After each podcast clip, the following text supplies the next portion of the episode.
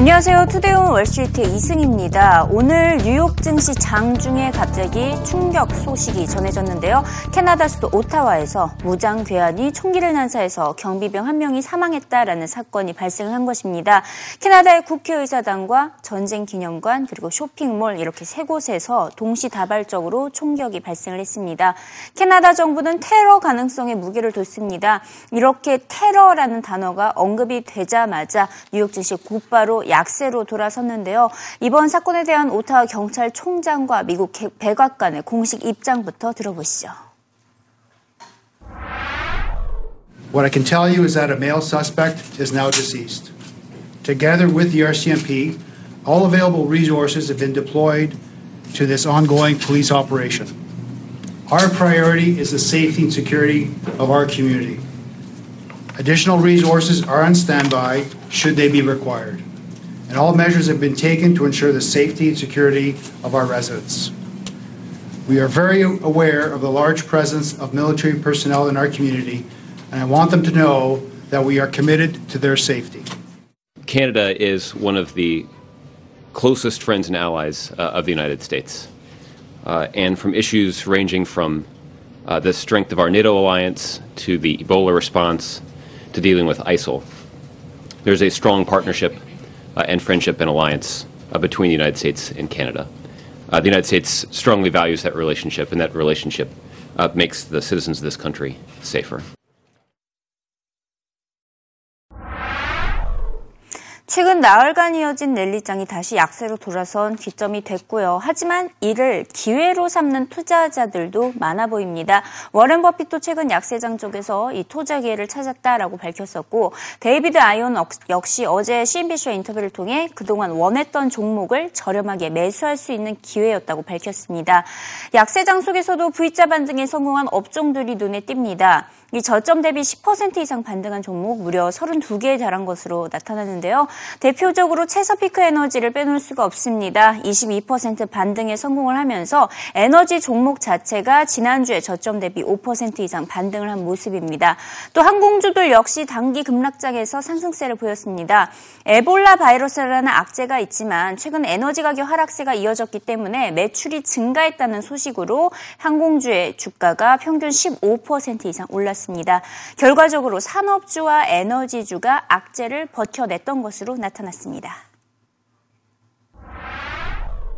If you look at the S&P industrial sector, this is one that's up about 5%, the third best performing sector since the market bottoms that we saw, the recent ones on October 15th. If you look within industrials, there's one stock that really stands out here. Take a look at this one here because overall, shares of this company, United Rentals, one of the biggest rental companies of heavy equipment in the world, are up 15% during that time. So investors who had this on their shopping list on the pullback have reaped some rewards here. Now, the second best performing sector in the S&P since those market lows, you can see has been material stocks, up by about 6.5%. Now, within material stocks, also a very riskier, or we'll call it more cyclical, economically sensitive sector. One company, LyondellBasell, stands out. They make petrochemicals, plastic type products, refining type products for oil.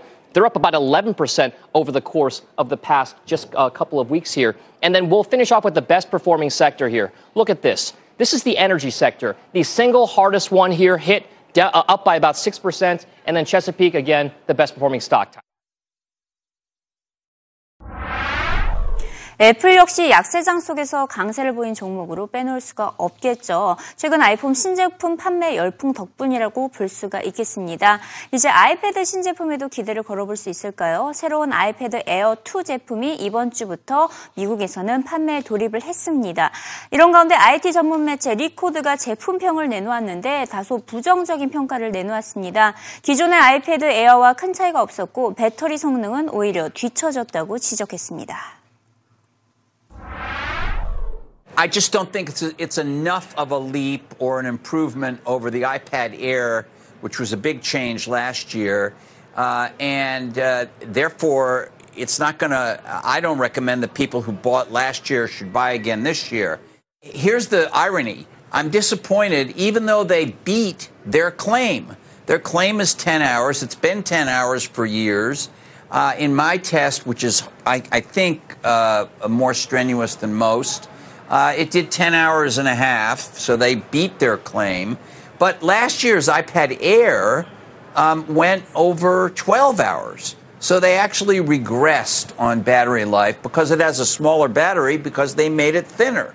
And thinner is great. I love thinner, but there are trade offs. CNBC는 과열 조짐을 보였던 정크본드 시장의 거품이 빠지기 시작했다고 진단을 했습니다. 자, 정크본드라고 한다면 높은 금리로 수익성은 뛰어나지만 손실 리스크가 높아서 투자 부적격 등급 채권으로 여겨지죠. 이른바 하이일드 채권, 정크본드 똑같다고 보시면 되겠습니다. 지난 금융위기 이후에 조성된 저금리 환경에서 높은 수익을 안겨줬던 정크본드지만 최근 들어서는 세계 경제 성장 둔화 우려와 연준의 출구 전략 움직임에 정크본드에서 큰 손실이 발생을 해왔습니다. 실제로 지난 3개월 동안 정크본드 펀드에서 300억 달러의 자금 자금이 빠져나가기도 했었죠. 하지만 CNBC는 다시 정크본드의 거품이 빠져나와서 결국에는 정크본드 시장이 다시 살아나고 있다라고 보도를 한 것입니다. 이 위험 자산인 정크본드와 안전 자산인 미국 국채 금리 차이가 25년 평균치에 근접을 했기 때문입니다. 이 정크본드의 금리가 다시 올라가고 있다라는 의미인데요. 이에 따라서 모건 스탠리는 정크본드 가격이 최근 1년 만에 처음으로 떨어져서 어, 다시 다른 자산군보다 더 매력적이다라고 있다라고 평가를 했습니다. 비중 확대 의견을 제시를 했고요. 앞으로 6개월 동안 정크본드 수익률이 시장의 평균을 웃돌 것으로 예상한 투자자들도 지난 2분기보다 이번 3분기에 두 배 더 늘어났습니다. 이런 가운데 칼 아이카는 여전히 하이힐드 시장에 거품이 낀 상태라고 주장을 하고 있는데요. 현재로서는 수익을 거두기 힘든 상태라며 자신도 손실을 봤다고 밝혔습니다. I think the high yield market is in a bubble. I think that that sooner or later it's going to. I'm not telling you next week or next month. I'm not telling you what I'm doing next week, or whether I'm buying it or selling it. Uh, we do a very uh, arcane uh, product. We, we, we uh, buy the CDS, the insurance. and we buy the CDS uh, on the high yield versus the treasuries, the five year treasuries. And it doesn't mean I'm right. In fact, I'm losing money on it right now. But I think that that is a no-brainer also. I think it's I think it's bears watching. The HYG is the most popular uh, high yield vehicle. It's the biggest, most liquid one that all the hedge funds trade.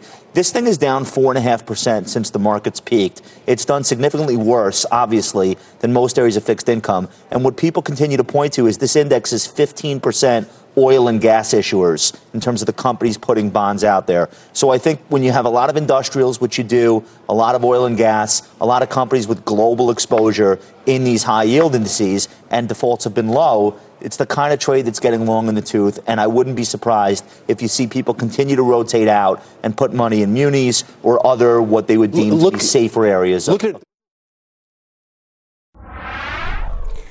최근 디플레이션에 대한 우려감이 높아지고 있는 가운데 미국에서 지난달 소비자 물가 지수가 발표가 됐습니다. 전월 대비 0.1% 상승하면서 일단 논란은 다소 수그러든 누그러, 누그러진 상태인데요. 헤이먼 캐피털 매니지먼트의 카일 배스가 이에 대해서 인터뷰를 했는데 결국 연준이 다음 주에 양적 완화 정책을 아예 종료할 것으로 보인다라고 밝혔습니다. 반면에 유럽과 일본에서는 추가 양적 완화 정책이 펼쳐질 것으로 확신을 했는데요. 특히 일본은 대규모 부채에 따라 기술적 파산 위기에 몰린 상태라고 입장을 밝힌 바가 있었죠. 이에 따라서 일본 중앙은행만큼은 유동성 공급을 반드시 선택을 해야 한다고 강조했습니다. 유럽과 일본의 올인 전략으로 인해서 이 달러 강세는 지속될 것으로 내다봤습니다.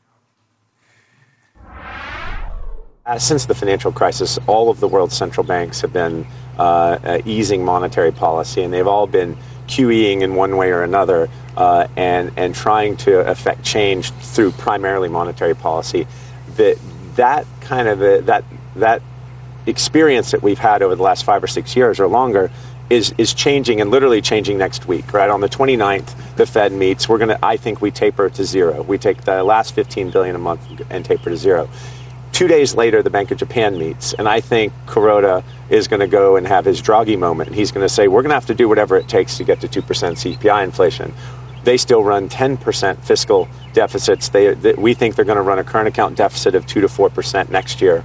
And Japan's going to have to buy more bonds, uh, and the U.S. is, is going to buy no more. And so when the training wheels come off the, the market in, in central bank land, um, macro becomes functionally much more relevant. So this policy divergence is going to be something not only between the U.S. and Japan, but U.S., Japan, and Europe, And Europe, as we heard uh, Mark Summerlin and Anatol Koleski discussing. Europe is going to have to go all in uh, to arrest their deflation, uh, um, uh, deflationary environment in the next 12 months. So you have the U.S. tapering to zero. You have Europe. Draghi's going to really have to go all in and finally get to overt QE. And Japan is actually going to have to print much more money than they ever have. That environment means strong dollar, no matter how.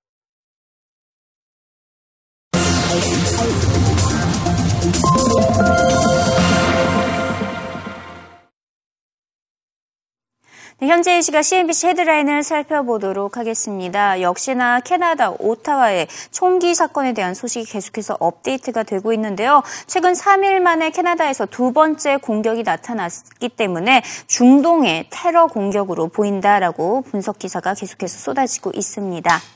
이번엔 금시장과 관련된 이야기를 해보도록 하겠습니다. 최근 안전자산 선호 심리가 커지고 있음에도 불구하고 금값은 그렇게 많이 오르지 않고 있습니다. 하지만 그나마 인도가 금을 계속 매입하고 있는 것으로 드러났다고 CNBC가 전했습니다. 모디 총리의 개혁에 따라 인도 경제 성장에 대한 자신감이 커지면서 금에 대한 수요가 이어지고 있다라고 전하고 있습니다. CNBC 오늘 must 기사를 한번 확인해 보도록 하겠습니다. 유럽은행 감독청과 유럽중앙은행이 오는 26일에 유럽 은행들을 대상으로 한 두 가지 스트레스 테스트 결과를 발표할 예정입니다. 경기 둔화에 유럽권 은행들이 얼마나 잘 버틸 수 있는지를 조사한 것인데요. 투자자들이 반드시 주목해야 한다고 CNBC는 강조를 하고 있습니다. 총 123개의 은행들이 조사에 참여를 한 가운데 시장에서는 최대 14개의 은행들이 어, 실패를 할 것이다, 통과를 하지 못할 것이다 라고 내다봤고요. 실제로 CNBC가 자체적으로 조사를 한 결과 65%가 5개 이상의 은행들이 스트레스 테스트에서 어, 통과를 하지 못할 것으로 내다봤습니다. 자, 마지막으로 연말 이제 쇼핑 시즌이 다가오고 있는데요. 연말, 올해 연말 쇼핑 시즌의 배송이 어, 최대 규모에 달할 것이다라는 전망이 나왔습니다. 페덱스가 오는 12월 15일에 배송 물량이 연중 최고치를 기록할 것으로 내다봤고요. 7년 만에 두 배나 늘어나는 셈입니다. 특히 11월 말인 추수감사절 다음 날이 블랙 프라이데이인데 블랙 프라이데이부터 크리스마스 이브까지 한 달에 걸쳐서 전체 배송 규모 3억 건에 육박할 것으로 내다봤습니다. 그만큼 온라인 주문이 많이 늘어난다는 의미로 해석을 할 수가 있겠죠. 최근 소비 트렌드의 변화를 확인할 수가 있습니다. 연말 연휴 전체 판매 12%가 이렇게 온라인으로 이루어지고 있는 추세입니다.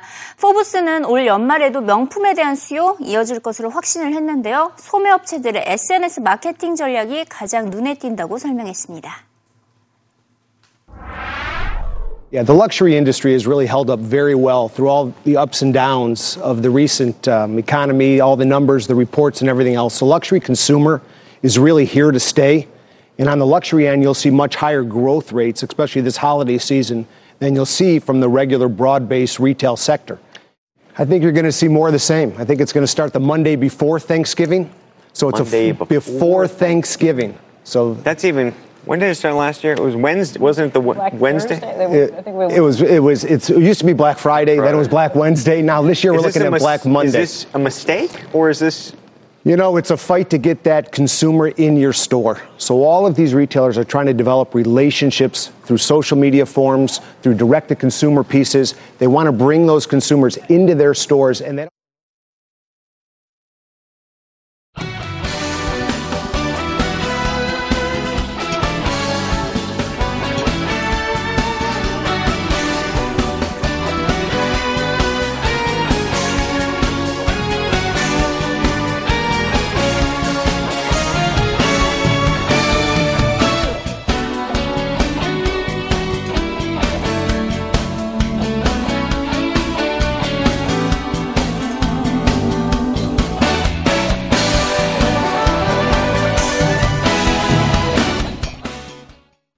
네, 이어서 해외 기업 뉴스 조금 더 살펴보겠습니다. 장 마감 이후에 실적을 발표한 기업들 소식부터 전해드릴 텐데요.